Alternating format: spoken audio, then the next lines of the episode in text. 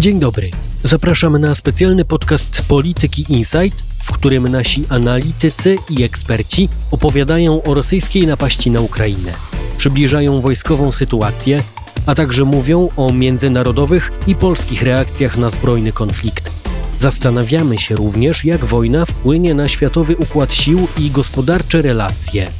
Nazywam się Karol Tokarczyk i zapraszam na dzisiejsze wydanie Stanu Wojny.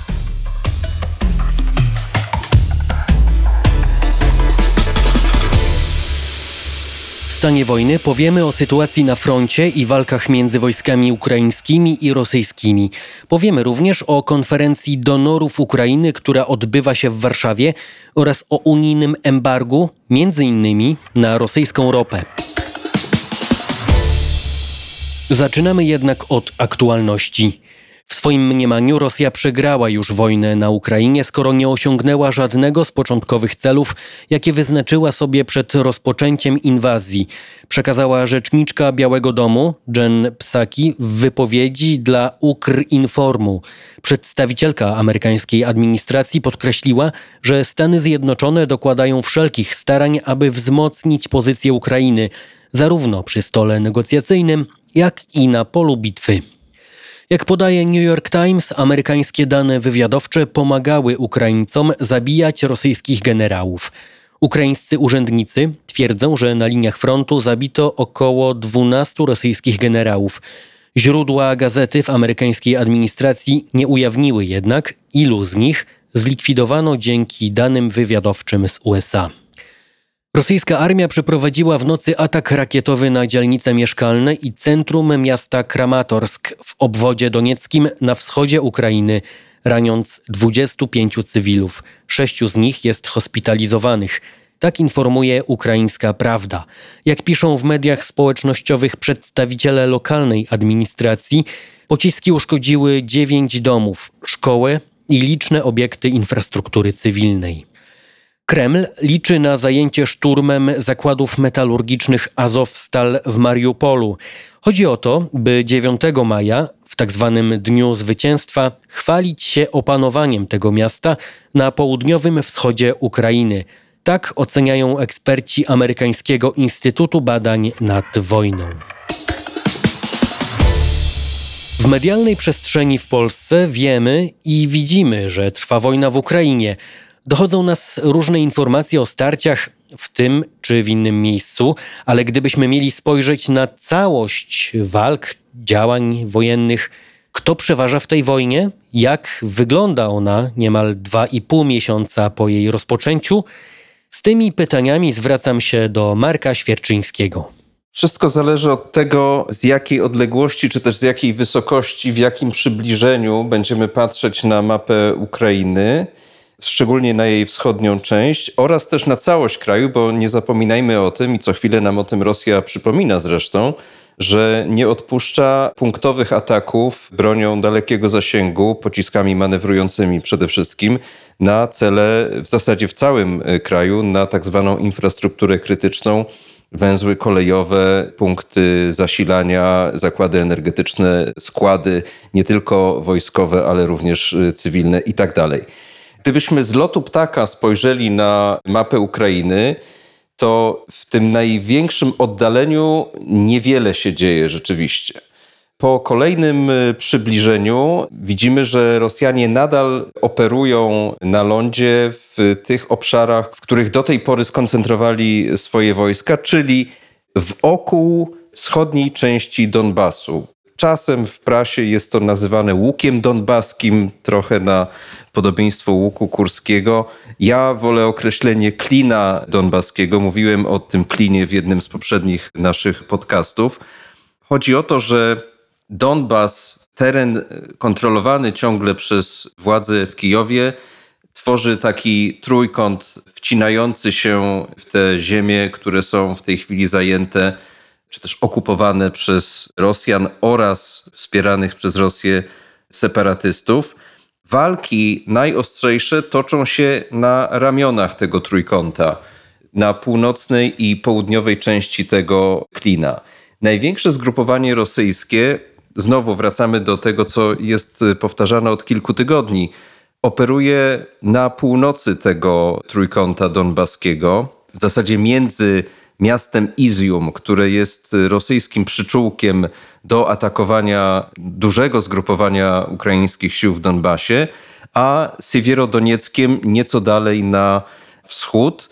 To są tereny położone nad y, rzeką Doniec. Jest tam kilka miast, o które toczyły się w ostatnich tygodniach bardzo intensywne walki, ale rzeczywiście ten postęp y, rosyjskiej ofensywy, on nie jest spektakularny, on nie jest znaczny. Jeżeli mowa o sukcesach jakichś rosyjskich, no to to są sukcesy mierzone w odległościach rzędu kilku, kilkunastu, maksymalnie dwudziestu kilku kilometrów w ciągu tych kilku tygodni już, kiedy Rosjanie skoncentrowali swój wysiłek zbrojny w Donbasie właśnie i skierowali gro swoich sił na jego północny odcinek. Z drugiej strony, od południa tego klinu donbaskiego Rosjanie próbują również wrzynać się w tereny znajdujące się pod kontrolą ukraińską, próbując podzielić to zgrupowanie wojskowe Ukraińców, które tam działa, na dwie części. Oczywiście w celu jego łatwiejszego okrążenia i zniszczenia. Ale nie przebiega to, tak jak powiedziałem, szczególnie łatwo. Ukraińcy ciągle się bronią. No i jeżeli patrzymy wciąż w kalendarz i widzimy tę pulsującą na czerwono datę 9 maja, która oczywiście jest z wielu względów bardzo symboliczna dla Rosjan, myślimy, czy stanowić będzie ona jakąś datę przełomową, to raczej nie, jeśli chodzi o działania zbrojne w Donbasie i raczej nie, jeżeli chodzi o resztę kraju, bo chociażby to, co dzieje się po zachodniej stronie Dniepru na południu, w obwodzie hersońskim, który, przypomnę, był takim najłatwiejszym łupem Rosjan zaraz na początku działań zbrojnych, sugeruje wręcz, że może tam dojść do jakiejś ukraińskiej kontrofensywy, może wręcz do wyparcia Rosjan na wschodni brzeg Dniepru. Sytuacja agresorów nie jest korzystna, mimo tego, że zgromadzili we wschodniej Ukrainie znaczne siły rzędu 30 do nawet 50 tysięcy wojska. Mówi się o tym, że 30 tysięcy wojska to jest samo to zgrupowanie północne, a drugie tyle może być w innych miejscach. Oczywiście cały czas broni się również Mariupol. Może to jest sformułowanie nieco na wyrost. Bronią się zakłady Azowstal, albo jeszcze inaczej, broni się ten ostatni punkt oporu na terenie zakładów Azowstal. No ale jest to miejsce symboliczne. Mówi się, że to są ukraińskie termopile. Jeżeli chodzi o polski kontekst, no to pewnie najbliższym porównaniem byłoby Westerplatte. Tylko no, o ile Westerplatte broniło się tydzień, to Mariupol, czy też ten punkt oporu, który został w tej chwili z twierdzy Mariupol, broni się już ponad 70 dni. Widać z jaką zażartością, zaciekłością, z jaką determinacją, z jakim bohaterstwem i poświęceniem mamy tutaj do czynienia. Zanim Cię zapytam o to, jak ukraińska armia, jak Ukraińcy odpowiadają na te ruchy rosyjskich wojsk, Twoim zdaniem Rosjanie będą dążyć do tego, żeby 9 maja pokazać, że oni zdobyli ten Azowstal i że element nazistowski w Ukrainie został zniszczony? Wydarzenia ostatnich 48 godzin wskazują na to, że Rosjanie zintensyfikowali działania w Mariupolu i w Azowstalu. Wbrew zapowiedziom składanym kilkukrotnie, że nie będzie szturmu na ten punkt oporu, Pułk Azow, czyli obrońcy zakładów Azowstal, w tej chwili donoszą o tym, że powtarzają się fale ataków rosyjskich, zarówno z powietrza, jak i na lądzie. Jednocześnie jednak cały czas trwa ta operacja wywożenia cywilów, którzy chronili się na terenie Azowstalu. Więc tam sytuacja jest dynamiczna. Działania Rosjan mogą, tak jak mówiłem, wskazywać na to, że będą chcieli dokonać jakiegoś symbolicznego aktu triumfu w tym rejonie, nie wiem, zatknąć rosyjską flagę, wywiesić portret Putina, czy też namalować jakąś wielką literę Z na tym terenie.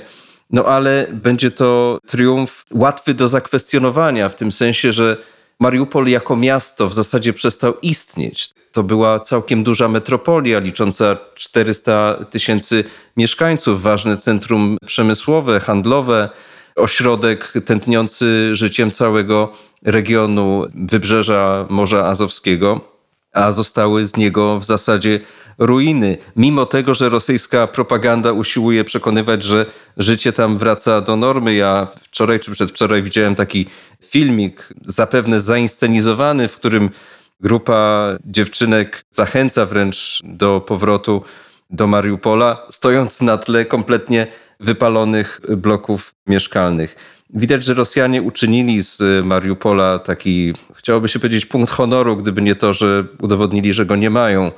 Istotny element swojej wojennej propagandy, tak bym może powiedział. Czy to wystarczy do tego, żeby Putin mógł obwieścić zwycięstwo Pabiedę na defiladzie Pabiedy? Trudno powiedzieć, ale można stwierdzić w ten sposób, że cała ta wojna wzięła się przecież z decyzji politycznej Putina, więc również jej zakończenie bądź też ogłoszenie sukcesu, zwycięstwa, powodzenia jakiegoś etapu operacji też będzie decyzją polityczną, a propaganda będzie w stanie sprzedać dosłownie wszystko, co zdecyduje przywódca.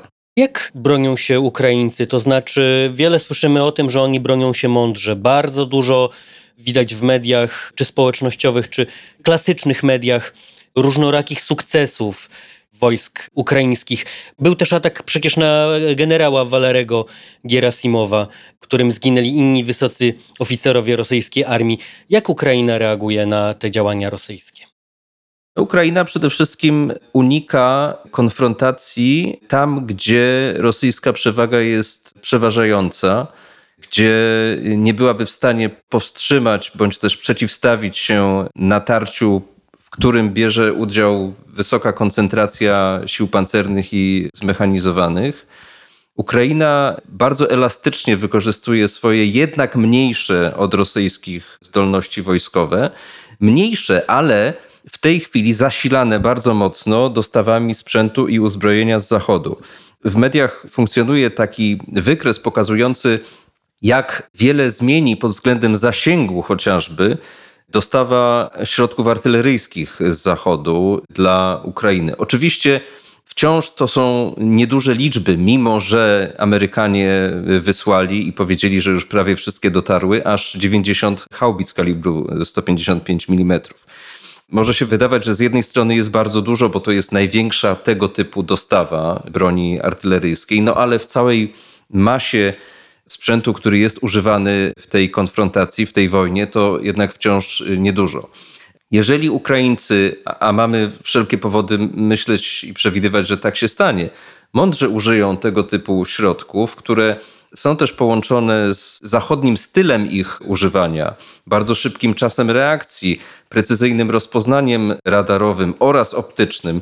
O tym też przecież mówi się, że wszystkie kanały przekazywania informacji zwiadowczych ze środków i satelitarnych, i lotniczych będących w dyspozycji Zachodu są dla Ukraińców otwarte. To też umożliwiło zapewne ten atak, o którym wciąż mało wiemy na 100%, ale który poraził jakiegoś szczebla stanowisko dowodzenia właśnie w okolicach miejscowości Izium, być może właśnie wtedy, gdy przebywał tam, bądź też próbował je opuścić generał Gerasimow. Zobaczymy zresztą na paradzie w poniedziałek, czy będzie się poruszał samodzielnie, czy w ogóle przyjdzie na trybunę, czy zostanie pokazany. Ukraińcy demonstrują już przez ponad dwa miesiące, że są przeciwnikiem dla Rosji niezwykle trudnym, takim, którego siły, wytrwałości i skuteczności wojskowej Rosja się nie spodziewała, której nie doceniła.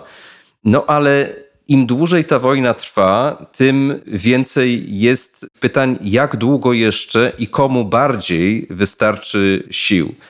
Z jednej strony można powiedzieć, że Ukraina jest zasilana tym zachodnim sprzętem oraz wszelkiego rodzaju wsparciem wywiadowczym, no ale po stronie rosyjskiej istnieje jednak przewaga tego sprzętu i przewaga również broni dalekiego rażenia.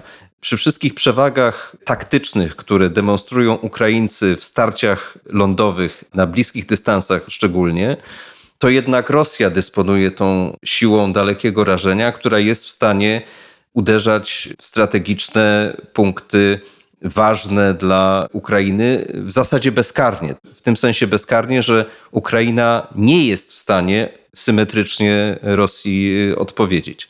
Chociaż pojawiają się w tej chwili takie spekulacje, domysły, plotki. My oczywiście nie powinniśmy się za bardzo plotkami zajmować, ale może warto przytoczyć to, że w kontekście tego 9 maja również Ukraińcy mogą przygotowywać Rosji jakąś niemiłą niespodziankę. Mówi się o rzeczach tak, zdawałoby się, zuchwałych, jak na przykład próba wysadzenia mostu kerczeńskiego, który został przez Rosję zbudowany po e, aneksji Krymu. Most nad cieśniną kerczeńską, który łączy terytorium, powiedzmy, właściwej Rosji z zagarniętym Ukrainie Krymem. Czy Ukraińcy są do tego zdolni środkami wojskowymi? Tu jest wielki znak e, zapytania i raczej masa wątpliwości. Czy byliby w stanie przeprowadzić taką operację specjalną, tak dokładnie zaplanowaną, pod okiem, niejako pod nosem samych Rosjan, też jest mnóstwo wątpliwości. Ale w tej wojnie wydarzyło się już tyle rzeczy niebywałych i zadziwiających, że ja wcale bym nie wykluczał, że może nie wysadzą mostu kerczeńskiego. No raczej na pewno duch Kijowa nie pojawi się nad Moskwą w czasie parady lotniczej. Ale nie wykluczałbym jakiejś bardzo niemiłej niespodzianki dla Putina 9 maja ze strony Ukraińców. Marek Świerczyński, szef działu bezpieczeństwa i spraw międzynarodowych, był naszym gościem. Bardzo Ci dziękuję. Dzięki. A teraz zmieniamy temat i przenosimy się do Warszawy, gdzie dziś spotykają się przedstawiciele instytucji Unii Europejskiej oraz państw, które pomagają Ukrainie. Czym jest konferencja donorów, bo tak nazywa się to spotkanie, mówi dr Dominik Hej. To jest konferencja, która została zorganizowana z inicjatywy premierów Polski i Szwecji we współorganizacji z przewodniczącym Rady Europejskiej e, Charlesem Michelem i przewodniczącą Komisji Europejskiej, czyli Ursulą von der Leyen, którzy fizycznie stawili się w Warszawie na Stadionie Narodowym. Czego dotyczą te rozmowy? No bo to z zewnątrz, jeżeli ktoś nie śledzi, no to wygląda trochę tak, jakby ci ludzie się tak spotkali, powiedzieli fajnie, że pomagamy Ukrainie, trzeba dalej pomagać Ukrainie, do widzenia. To jest coś, co przypomina nieco, przynajmniej jak się to ogląda, okrągły stół, w czasie którego poszczególni przedstawiciele różnych państw, dlatego że mieliśmy prezydentów i premierów, ambasadorów, czyli jakby pełne forum w formacie hybrydowym. Nie wszyscy tutaj do Warszawy przybyli. Natomiast oni deklarują nowe środki finansowe albo różne rozwiązania, które miałyby pomóc Ukrainie w dźwignięciu się z jednej strony w wojnie, ale już gdzieś myśląc o tym, co będzie później. Wszyscy zebrali się też, żeby wysłuchać tego przemówienia czy przesłania prezydenta Załęskiego, które rozpoczęło to wszystko. On sam powiedział, że to spotkanie darczyńców, donorów jest kolejnym takim dowodem, że Ukraina jednoczy świat, dlatego że to nie są tylko Europejczycy. Chodzi tutaj w dużej mierze o to, żeby pozyskać szeroko rozumiany kapitał nie tylko z Unii Europejskiej, bo Unia Europejska programy ma, tylko też z innych państw, niekoniecznie będących członkami Unii Europejskiej, choćby Japonii, Australii na przykład, czy Albanii, czy innych przedstawicieli, którzy tutaj się pojawili, żeby zadeklarować pomoc. Jaka to jest kwota, to my się dowiemy pewnie gdzieś tam w kolejnych godzinach, bo ona niestety nie przypomina to tego, żeby na wspólnej tablicy wyświetlały się nowe dane, żebyśmy mogli to śledzić. Zanim powiemy albo spróbujemy powiedzieć o tym, czy takie spotkania mogą coś realnie zmienić, mówiłeś o tym, że jest to jakieś takie przygotowanie do wsparcia Ukrainy, takiego bieżącego do odbudowy. I tu wydaje mi się, że warto podkreślić, że faktycznie my często zwracamy uwagę na to i patrzymy gdzieś, śledzimy w mediach, jakie uzbrojenie, czyje uzbrojenie, jakiej wartości uzbrojenie trafia do wojsk ukraińskich, a coś na co mało zwracamy uwagę, to właśnie przyszła odbudowa tego kraju i mimo, że te walki się nie skończyły i ta odbudowa na razie nie jest możliwa, przynajmniej w takim zakresie, o jakim byśmy pewnie wszyscy marzyli, to gdzieś już te różne kraje, różne firmy w blokach startowych stoją. Niedawno byłem na Europejskim Kongresie Gospodarczym i nikt oczywiście tego oficjalnie nie przyznawał, bo głupio w cudzysłowie, a może i bez cudzysłowia robić interesy na grobach. Ale z drugiej strony wiemy już i doświadczamy tego, że polskie firmy i nie tylko polskie patrzą już i sądują i sprawdzają możliwość odbudowy infrastruktury w Ukrainie. Tym przydługi wstęp wiąże się z pytaniem, czy właśnie na takich spotkaniach czy one mogą przynieść potem jakąś realną zmianę? Czy Twoim zdaniem to jest tak, że jeżeli ci ludzie, wszyscy najważniejsi tutaj z tej części Europy i nie tylko, i też z tej zachodniej, się tutaj spotkają, to czy to potem się przełoży na jakiś plan Marszala? Użyję tego słowa, chociaż nie wiem, czy ono jest adekwatne. O planie Marszala mówi się głośno, głównie na forum Unii Europejskiej oczywiście. Myślę, że to ma dwa wymiary. Jeden pragmatyczny, drugi nazwijmy to ideowy. Ten ideowy, bo od tego zacznę. Jeżeli w trakcie jeszcze trwającej wojny, co sami widzimy, mówi się już o tym, że ona się kiedyś skończy, że będzie odbudowa, to myślę, że to jest istotny ten komponent dotyczący tego, o czym mówił nawet Joe Biden przy Stadionie Narodowym w czasie swojej wizyty. Zobaczycie, odbudujemy was. I myślę, że to jest dla Ukraińców, chociaż zdaję sobie sprawę, że to nie jest teraz najważniejsza rzecz, bo trzeba przetrwać. Natomiast jest to dla nich ważne, żeby wiedzieć, że nie zostaną w tym sami. Zresztą w trakcie tego spotkania na Stadionie Narodowym przewodnicząca Komisji Europejskiej też deklarowała, że my wam pomożemy, że odbudujemy. Są różne pomysły i jeszcze nie ma takich konkretnych kwot albo konkretnych działań. Co do nazwijmy to, budowania na grobach, chociaż myślę, że to określenie w sumie nie byłoby najlepsze. To jest trochę wyciąganie wniosków z tego, jak było w Iraku, gdzie Polacy się zaangażowani zbrojnie, natomiast też złe słowo, że nie stali się beneficjentami, ale myślę, że każdy wie o co chodzi. To znaczy, że udział w odbudowie danego państwa jest pewnym przywilejem, pewnym też zobowiązaniem. W związku z tym nie jest y, dziwne, że polskie firmy o tym myślą, szczególnie, że ten sojusz polsko-ukraiński, szczególnie teraz na wszystkich szczeblach, bez względu na poglądy polityczne w Polsce, myślę, że wszystkich jednoczy też takiej wielkiej solidarności Polski wobec Ukrainy. I myślę, że jest naturalnym, że Polska chciałaby brać udział w odbudowie Ukrainy i należy uznać, że jest to najlepsze możliwe rozwiązanie, tak? Dlatego, że spory ciężar pewnej odpowiedzialności za pomoc też militarną, o której chciałeś powiedzieć, Polska na siebie wzięła, stając się hubem. Dużo jest o tym mowy przez tą pomoc transportów, przecież to skądś musi iść. Choćby przecież terminal LHS-u, który jest jedynym szlakiem torów szerokotorowych. Jest to absolutnie też pewna gratyfikacja za pomoc, natomiast ona będzie w przyszłości dopiero realizowana.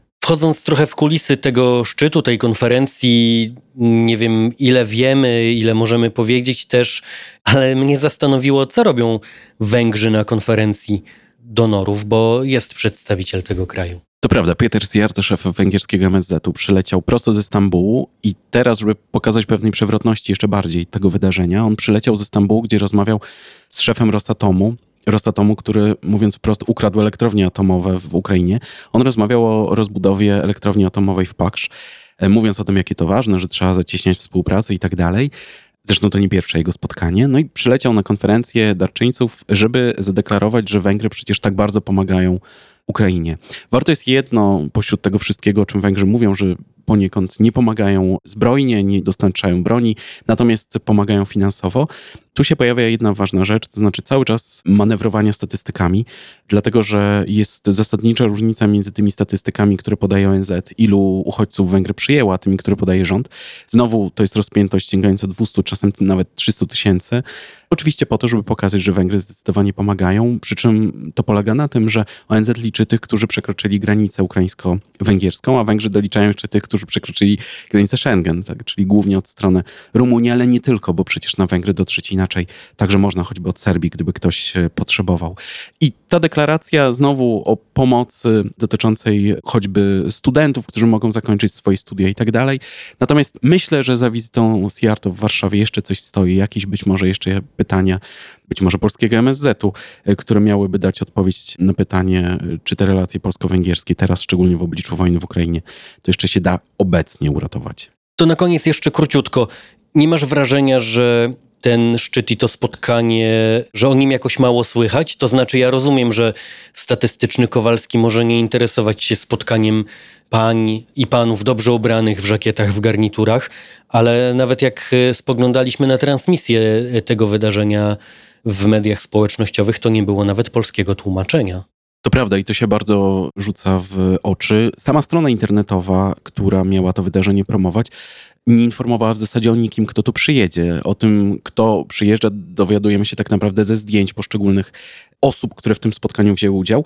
Zostało to przygotowane bardzo szybko. Być może wynikało to z kwestii organizacyjnych, że nie było do końca wiadomo, kto się pojawi, kto będzie online, więc żeby to źle nie wyglądało. Ale warto jest podkreślić choćby, i to jest ważne, że przewodnicząca i przewodniczący Rady Europejskiej po raz kolejny są w Warszawie, co znowu rzuca szersze światło, że przy tej okazji można rozmawiać choćby o KPO, które dla Polski jest tak ważne. Doktor Dominik Hej, analityk do spraw europejskich, był gościem podcastu Stan Wojny. Dziękuję. Dziękuję. Mamy już embargo na rosyjski węgiel. Unia Europejska zamknęła przestrzeń powietrzną dla rosyjskich samolotów, a porty dla rosyjskich statków. Unijne sankcje dotknęły też rosyjski bank centralny oraz ograniczyły dostęp do rynków kapitałowych. 4 maja przewodnicząca Komisji Europejskiej Ursula von der Leyen poinformowała Parlament Europejski o wybranych szczegółach szóstego pakietu sankcji. Obostrzenia mają wejść w życie przed 9 maja obchodzonym przez Rosję jako Dzień Zwycięstwa. O jakich sankcjach mówimy? To pytanie do Magdaleny Cedro. Mówimy prawdopodobnie o najdalej idącym pakiecie sankcyjnym, a mówię najprawdopodobniej, bo oczywiście diabeł tkwi w szczegółach. Komisja Europejska zaproponowała objęcie sankcjami rosyjską ropę, ale nie zdecydowała się na takie natychmiastowe odcięcie od dostaw rosyjskiego surowca. Będzie to następowało stopniowo. Wygaszenie importu ma nastąpić do końca roku. Daleko idącą sankcją jest włączenie z systemu SWIFT największego rosyjskiego banku Spierbank i dwóch pomniejszych. Na tej liście nie znajdzie się natomiast Gazprom Bank, który jest teraz kluczowy, jeżeli chodzi o płatności za gaz, który oczywiście nadal nie jest objęty sankcjami europejskimi, chociaż Polska i Bułgaria zostały od niego odcięte przez Rosję. Inne sankcje, mniej znaczącym zasięgu, ale one też podkreślają, że Unia rzeczywiście odcina i ogranicza swoje relacje gospodarcze z Rosją. To jest odcięcie od usług księgowych, czy też od działalności public relations. Czyli na przykład europejscy spin doktorzy nie będą mogli doradzać reżimowi w Moskwie. Wyłączone zostanie nadawanie także kolejnych trzech stacji telewizyjnych rosyjskich. Rzeczywiście przed 9 maja mają one, te nowe sankcje, wejść w życie. To jest e, dzień obchodzony jako Dzień Zwycięstwa w Rosji, natomiast to będzie zależało od tego, czy krajom uda się dogadać. I tak jak tutaj siedzimy, ambasadorowie drugi dzień naradzają się w Brukseli. Niewykluczone, że będą naradzać się dzień trzeci. Czy uda się porozumieć i o tym, jakie są różnice, do tego e, w tej rozmowie jeszcze dojdziemy, ale skoro mowa była o ropie i o sektorze energetycznym, chciałbym też zapytać o znaczenie tych sankcji Roberta Tomaszewskiego, analityka do spraw energetycznych, który również jest e, z nami. To czy to duży cios i duży kłopot i trudność dla Federacji Rosyjskiej? Jeżeli te sankcje wejdą, a wszystko na to wskazuje, że wejdą, to będzie największy cios finansowy w Rosję spośród tych wszystkich sześciu pakietów sankcyjnych, które zostały przygotowane przez Komisję Europejską. Mówimy tutaj nie tylko o ropie naftowej, to warto też podkreślić, ale też o przetworzonych paliwach. Bo o ile Rosja dostarcza do krajów Unii Europejskiej około 113 milionów ton ropy rocznie, co odpowiada 26% naszego wspólnotowego importu, to dostarcza też prawie 58 milionów ton przetworzonych paliw. To, to jest benzyna, to jest diesel, to są inne produkty rafineryjne o bardzo dużej wartości finansowej, zwłaszcza dla budżetu federacji. Mówimy tutaj o sumach przekraczających 100 miliardów dolarów wpływów ze sprzedaży tych surowców które to dolary wpływają do rosyjskich firm i rosyjskiego budżetu. Dla porównania, jeżeli chodzi o wartość importu gazu rosyjskiego do Europy, tutaj ta skala finansowa jest znacznie mniejsza i nie przekracza 50 miliardów dolarów, więc wdrożenie tych sankcji będzie potężnym uderzeniem w Rosję i jej zasoby finansowe, ale z drugiej strony warto pamiętać o tym, że szykują się wyłączenia dla e, dwóch krajów, dla Węgier i dla Słowacji. Oba te kraje najprawdopodobniej będą mogły importować rosyjską ropę do końca 2023 roku. No i pytanie jest, czy ta data się utrzyma, czy Budapeszt i Bratysława zdołają wynegocjować jeszcze dłuższy okres karencji. Tutaj na przykład Bratysława mówiła o trzech latach. No i czy ta grupa państw pozostanie parą, czy dołączą do nich kolejne stolice, takie na przykład jak Praga czy Sofia, czyli Czechy i Bułgaria, które również chciałyby się załapać na wyłączenie spod tego reżimu sankcyjnego, po to, by móc dalej importować rosyjską ropę, która jest obecnie znacznie tańsza niż rynkowy benchmark, czyli mieszanka ropy Brent. Jest sprzedawana o 30 dolarów taniej średnio za baryłkę, więc jest atrakcyjnym do przerobu dla rafinerii w Europie Środkowej. No i stanowi, jeżeli chodzi na przykład o słowacką rafinerię w Bratysławie, jedyną możliwość jej funkcjonowania. Słowacy nie mają żadnych innych ropociągów, które mogą zasilić bratysławską instalację alternatywnymi ropami. Te negocjacje trwają, zobaczymy, jaki będzie ich ostateczny finał. Te wyłączenia, one oczywiście będą sprawiały, że część handlu będzie mogła się dalej odbywać normalnie, ale pamiętajmy też o skali. I Słowacja, i Węgry, nawet Czechy i Bułgaria to jest niewielka część europejskiego rynku, więc i tak Rosja bardzo mocno za te sankcje zapłaci. Z kolei jak to działa w drugą stronę, no bo przecież wszyscy mamy świadomość, że zwykle te sankcje, że są mieczem obosiecznym, innymi słowy, czy my jesteśmy na to przygotowani, jak bardzo się to też przełoży, czy może przełożyć w przyszłości na ceny, które widzimy na stacjach. Widzimy te wzrosty już od dłuższego czasu, więc one oczywiście będą kontynuowane. Zobaczymy oczywiście, co się będzie działo na globalnym rynku, bo ta sytuacja jest kluczowa, jeżeli chodzi o ceny i ropy, i paliw, a mamy do czynienia z sytuacją, w której cały czas OPEC, czyli kartel największych producentów ropy, może podjąć decyzję o tym, że będzie szybciej luzował swoją politykę, czyli po prostu będzie produkował więcej. Taka możliwość zawsze istnieje, ale ważniejszym czynnikiem po stronie podażowej są Chiny, które wpadły w taki covidowy korkociąg. Mamy kolejne miasta, które są zamykane. Restrykcje sprawiają, że chińska gospodarka będzie zwalniała, a za tym będzie szło również coraz mniejszy apetyt Chin na paliwo, co oczywiście też powinno wpłynąć na ustabilizowanie się tych cen ropy w krótkim, średnim terminie. Ale nie należy mieć złudzeń. Embargo na rosyjską ropę będzie premiowało wzrost cen paliw na kontynencie. Magda, Robert wspominał o wyłączeniach. Jak to się przekłada na tak zwaną jedność, o której tyle mówimy też, ale wspominamy przy okazji, chyba 20 razy tutaj mówiliśmy i wspominaliśmy przykład Węgier, które mówią, że, że nie poprą sankcji z sektora energetycznego. Te wyłączenia mają właśnie skłonić tych niechętnych do poparcia? Jest jeszcze jedna rafa, bo poza Słowacją, Węgrami, czy też Czechami i Bułgarią, o których wspomniał Robert, są kraje śródziemnomorskie, które dostarczają usługi transportowe. One pomagają wywozić rosyjską ropę na swoich tankowcach. Natomiast w tym pakiecie szóstym znalazło się również zakaz wywożenia na statkach europejskich rosyjskiej ropy. Na to nie chcą się zgodzić Malta, Cypr, ale przede wszystkim Grecja i to również jest to, co sprawia, że ambasadorowie rozmawiają już drugi dzień, a być może jutro będą rozmawiać dzień trzeci.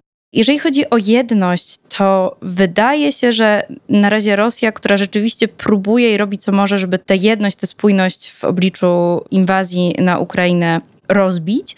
Natomiast to się na razie nie udaje. Pytanie oczywiście, jak sobie Unia Europejska poradzi z tym olbrzymim wyzwaniem, jeśli chodzi o płatności za gaz. Takim przełomem, który nastąpił, jeżeli chodzi o rosyjskie węglowodory, jest zmiana stanowiska Niemiec, które dzisiaj są już gotowe, one nadal ostrzegają, to mówił minister gospodarki, wicekanclerz Robert Habeck, on ostrzega, że to będzie nas wszystkich kosztować. Natomiast Niemcy są już na pokładzie, Niemcy chcą powoli odchodzić także od rosyjskich węglowodorów i uniezależniać się od Rosji. To oczywiście spotkanie w Brukseli jest kluczowe, ale także warto tutaj zwrócić uwagę na dzisiejszą wizytę czeskiego premiera Petra Fiali w Berlinie, który rozmawia z kanclerzem Olafem Scholzem. Nie wiemy oczywiście, jak się to spotkanie zakończyło, ale być może Niemcy wracają do takiej swojej roli kowala kompromisów w Unii Europejskiej. Angela Merkel, no oczywiście dzisiaj wypominamy jej przede wszystkim jej prorosyjską politykę, ale nie możemy oczywiście zapominać, że ona była takim brokerem, jeżeli chodzi właśnie o dogadywanie się, o porozumienie i zachowywanie jedności.